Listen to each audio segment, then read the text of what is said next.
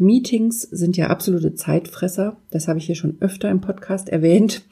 Und deshalb gibt's heute eine Folge dazu, wie du Meetings effektiver gestalten kannst und damit Zeit sparst und produktiver wirst. Herzlich willkommen zu Weiblich Erfolgreich, deinem Karriere-Podcast. Hier geht es darum, wie du deiner Karriere einen neuen Kick gibst und endlich zeigst, was du kannst. Ich wünsche dir ganz viel Spaß bei dieser Episode.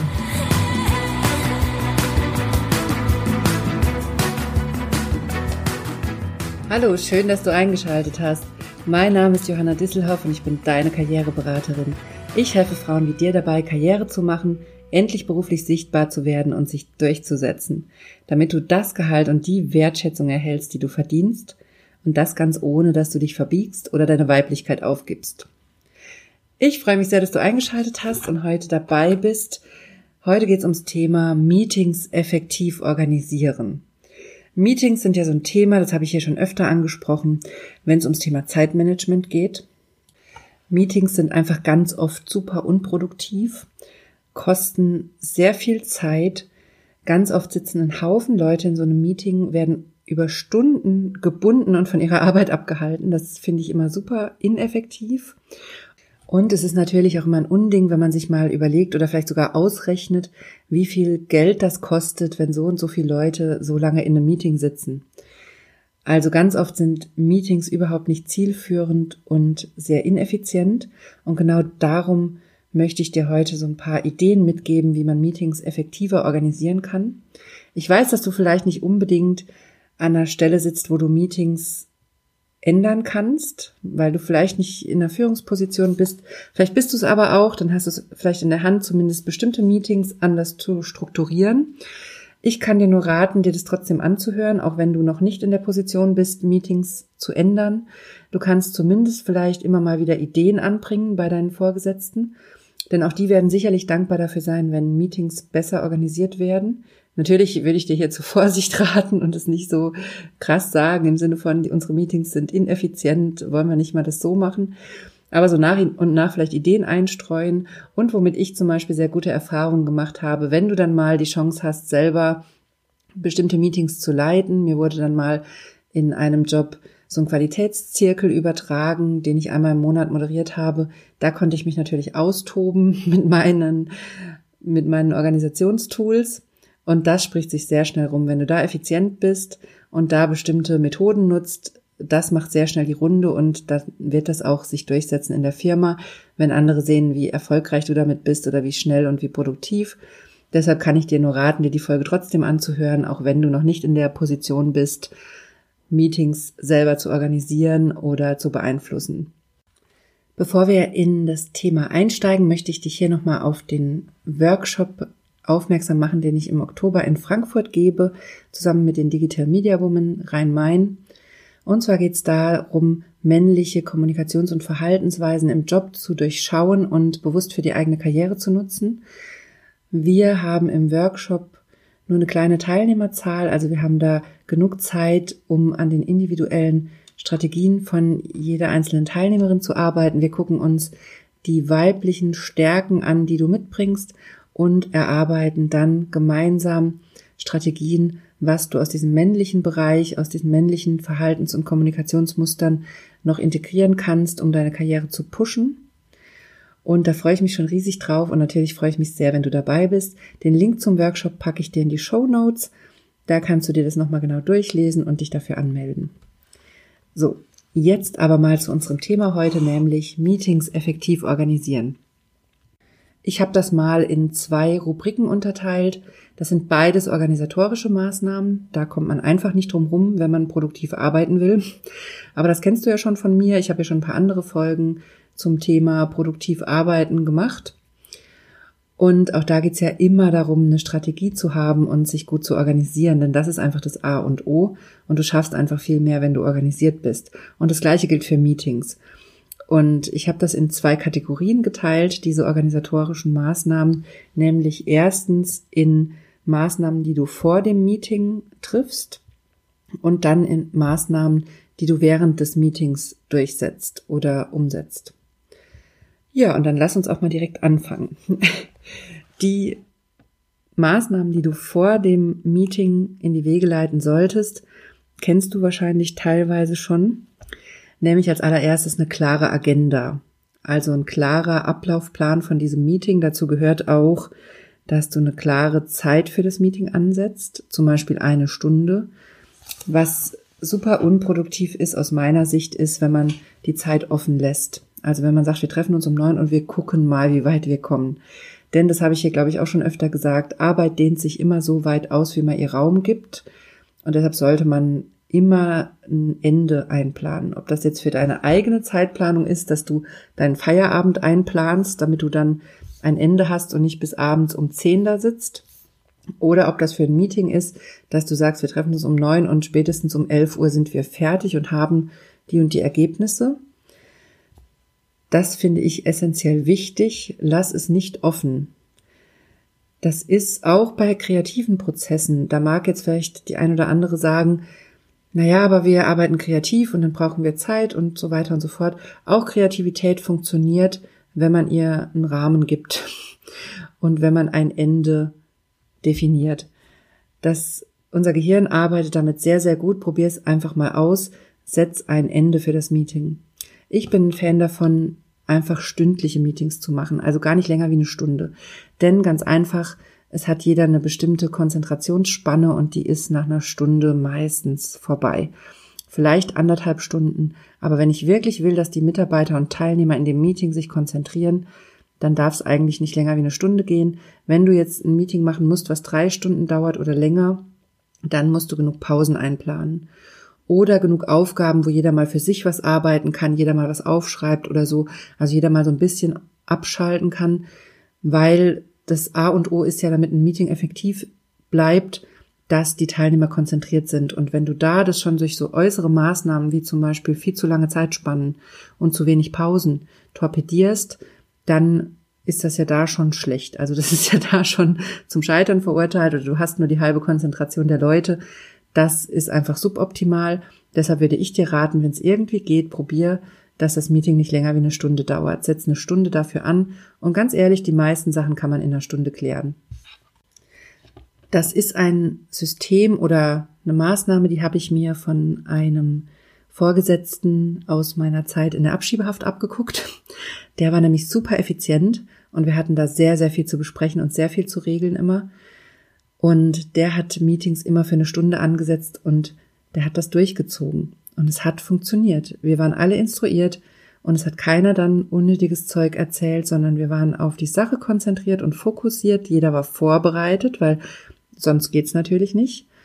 Und wir haben diese Zeiten eingehalten und das war spitze. Wir waren so super effektiv und das habe ich dann für meine eigenen Meetings übernommen und auch das haben die Teilnehmer fanden das immer super und haben sich da auch immer für bedankt, dass diese Meetings so straff organisiert waren, weil das einfach jedem zugute kommt. Keiner verschenkt unnötig Arbeitszeit, keiner sitzt unnötig rum und jeder weiß, was er zu tun hat. Aber dazu gibt's natürlich noch ein paar Schritte. Also das erste ist mal eine klare Agenda, wie ich schon gesagt habe, also eine klare Struktur, um was geht's in dem Meeting, welche Themen sollen erarbeitet werden oder besprochen werden und bestenfalls, wenn du das kannst, schon welche Ergebnisse sollen da erzielt werden. Natürlich jetzt nicht ausformuliert oder inhaltlich, aber was ist das Ziel des Meetings? Ist es Ziel, drei Maßnahmen zu erarbeiten? Ist es Ziel, die und die Entscheidung zu treffen? Oder ist es Ziel, das und das Thema zu klären? Also, dass das Ziel und Fokus in diesem Meeting auch ganz klar ist. Denn das sehe ich auch immer wieder, dass Meetings anberaumt werden und gar nicht klar ist, was da wirklich bei rauskommen soll. Und dann ist das natürlich super offen. Und wenn dann noch keine Zeitbegrenzung da ist, dann ufert das völlig aus. Also eine klare Agenda mit klarer Zeitbegrenzung ist mal der erste Schritt in ein effektives Meeting. Und dann muss natürlich auch sicherstellen, dass alle, die am Meeting teilnehmen sollen, diese Agenda erhalten und bestenfalls ein paar Tage vorher, damit sich jeder vorbereiten kann.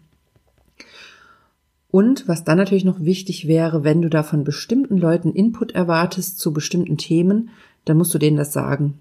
Das ist einfach leider so, wenn du so ein Meeting organisierst, wenn du Vorgesetzte bist oder einfach in dem Team dafür zuständig, das Meeting zu organisieren es klappt leider nicht immer. Man denkt, den Leuten wäre klar, wer für welches Thema zuständig ist.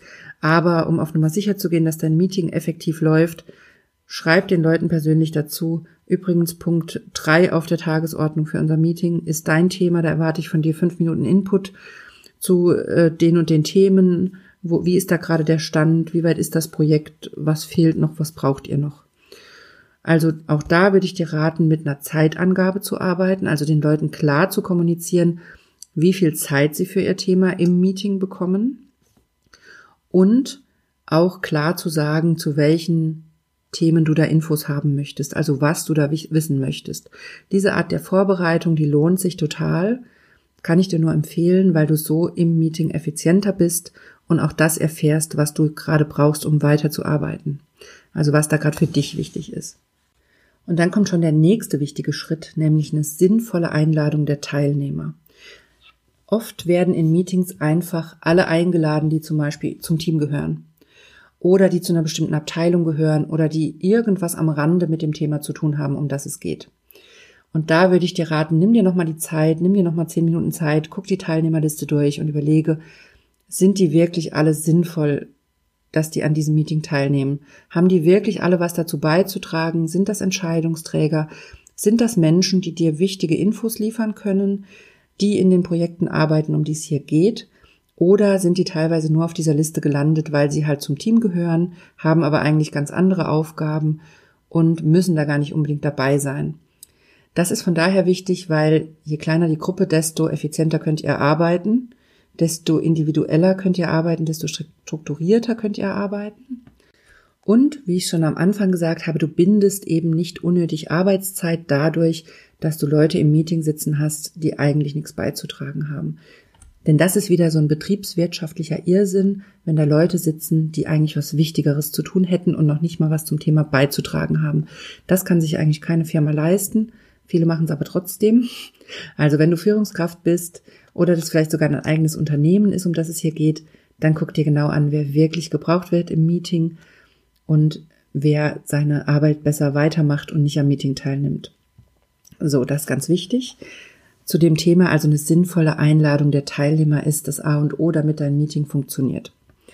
Und was dann noch dazu gehört als dritter Schritt, und das wird nämlich oft vergessen, also vielleicht ist für dich offensichtlich, dass man eine klare Agenda macht, dass man eine Zeit setzt für das Meeting, dass man den Teilnehmern sagt, was sie zu welchem Punkt zu berichten haben und wie viel Zeit sie dafür kriegen und dass man nochmal guckt, wer wirklich dabei sein muss und wer nicht. Was jetzt aber oft als Schritt noch fehlt, was ich immer wieder sehe, ist, dass man die Rollen der Teilnehmer klärt.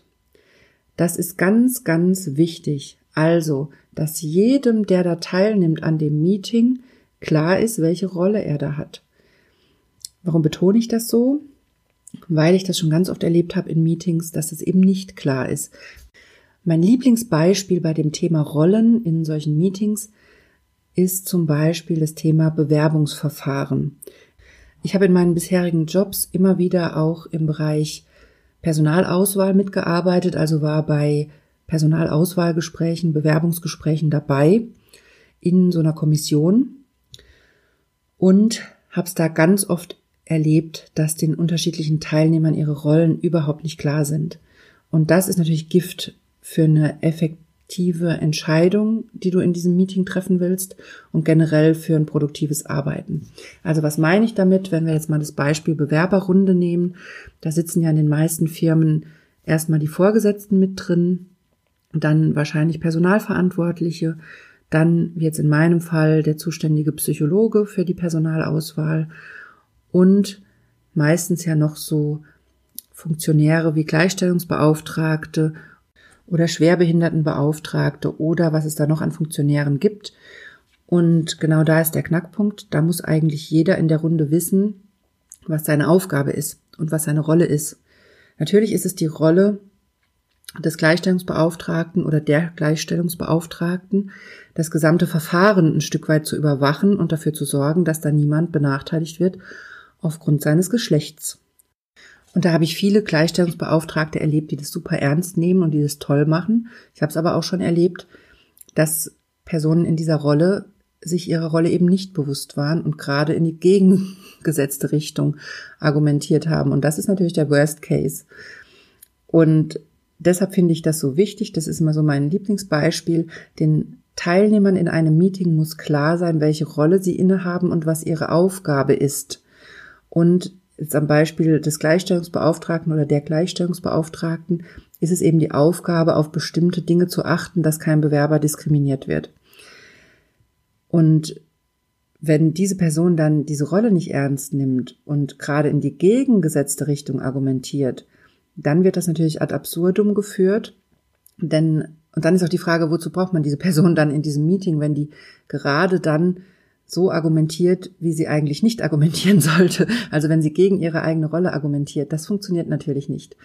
Und das ist immer der wichtige Punkt. Aus welchem Grund sind die Teilnehmer in dem Meeting und welche Rolle haben sie da?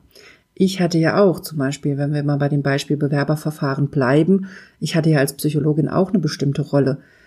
Ich hatte auch nicht die Aufgabe, zum Beispiel den beruflichen Werdegang zu beurteilen, ob der Sinn macht, um dann in diese, an dieser Stelle, um dies dagegen anzufangen, sondern meine Aufgabe war es in den meisten Fällen, die psychische Eignung für diesen Job, zum Beispiel im Gefängnis, festzu, festzustellen. Also anhand des Bewerbungsgespräches zu beurteilen, ob diese Person psychisch belastbar genug ist für diese anstrengende Arbeit.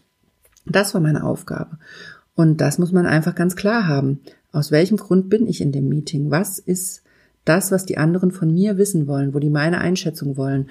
Und das kannst du einerseits beeinflussen, indem du vorher klarstellst, wer welche Rolle hat und es nochmal betonst, indem du zum Beispiel einfach am Beginn des Meetings sagst, okay, wir stellen uns alle einmal vor, oder du machst selber die Vorstellungsrunde und sagst, das ist Herr XY, der ist zuständig für das und das und von Ihnen möchte ich heute hören, wie es damit aussieht oder Sie melden sich bitte immer, wenn bei dem Thema was schief läuft.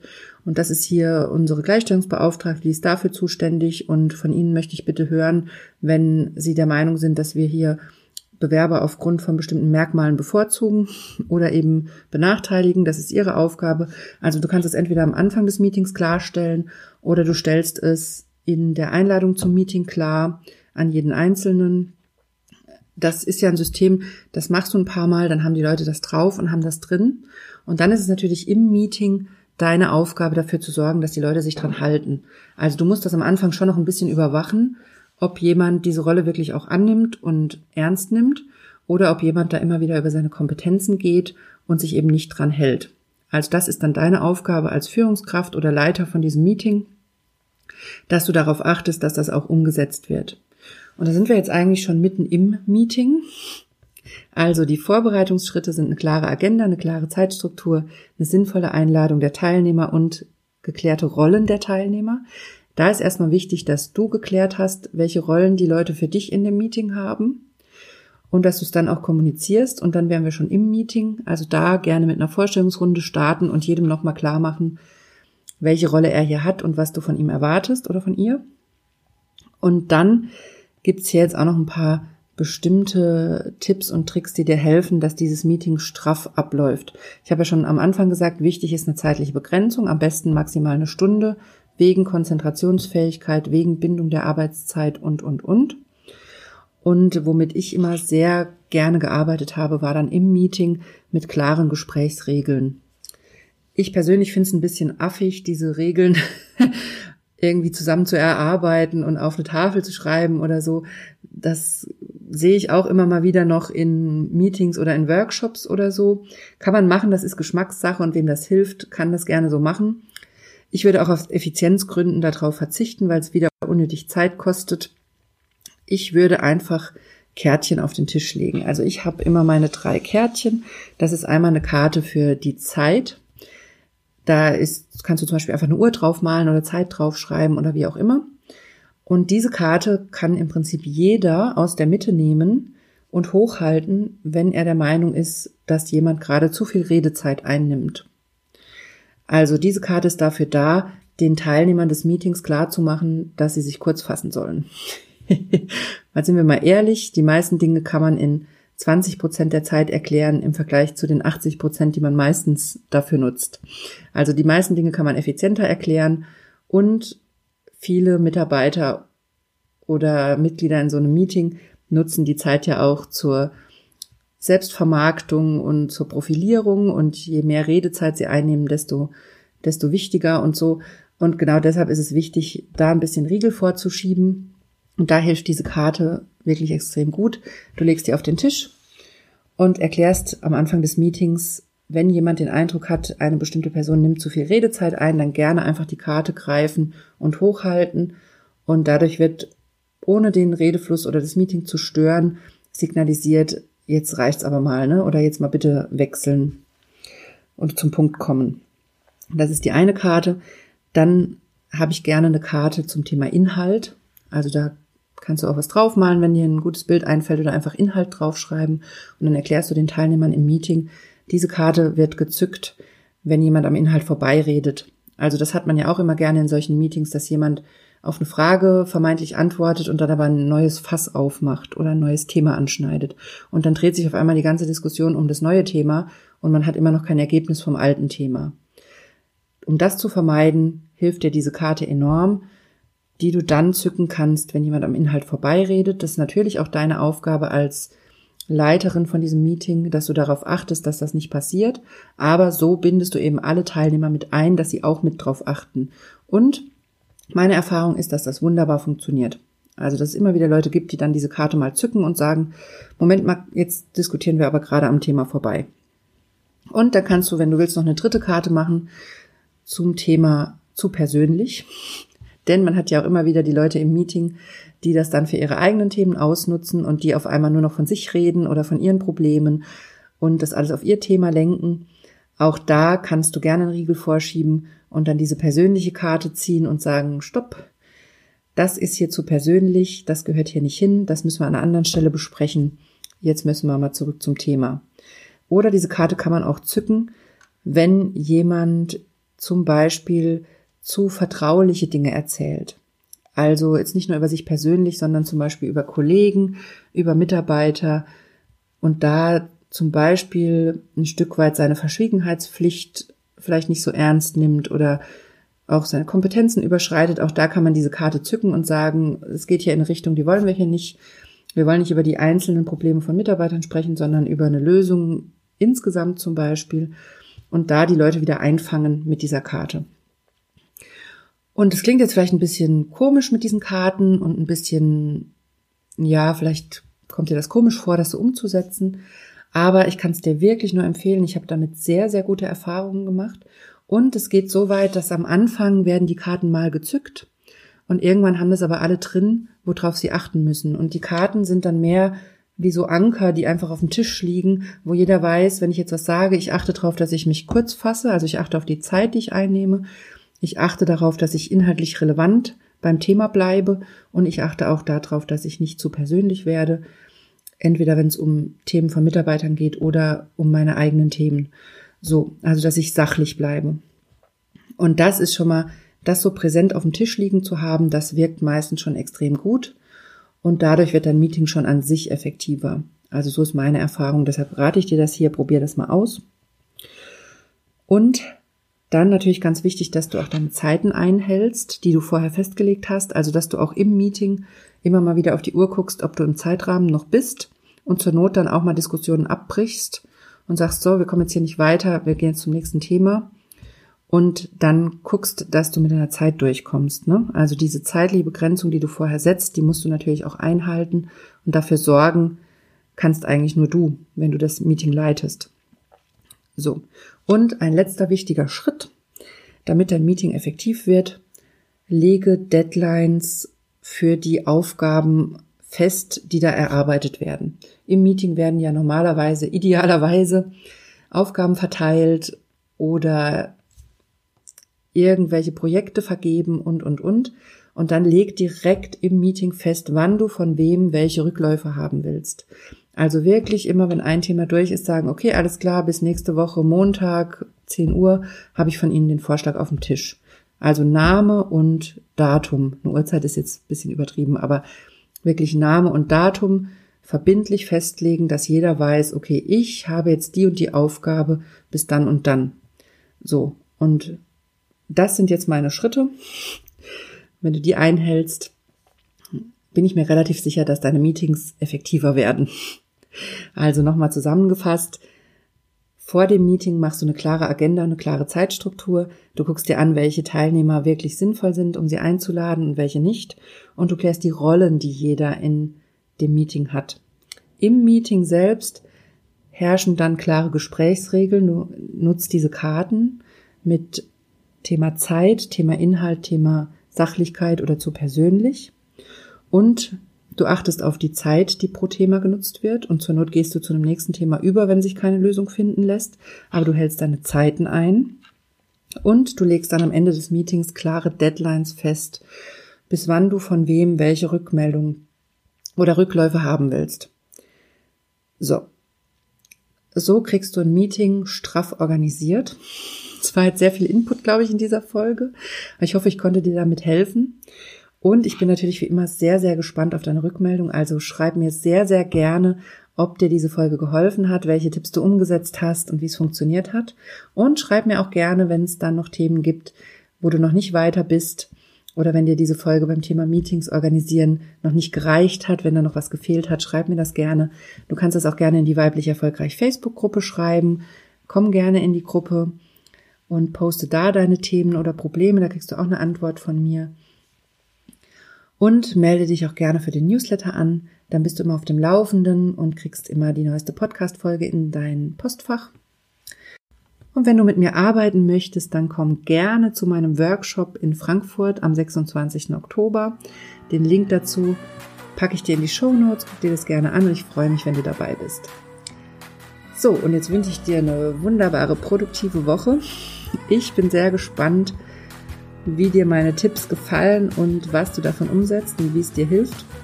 Also schreib mir das unbedingt und ich hoffe, wir hören uns nächste Woche wieder. Und bis dahin wünsche ich dir eine super Zeit.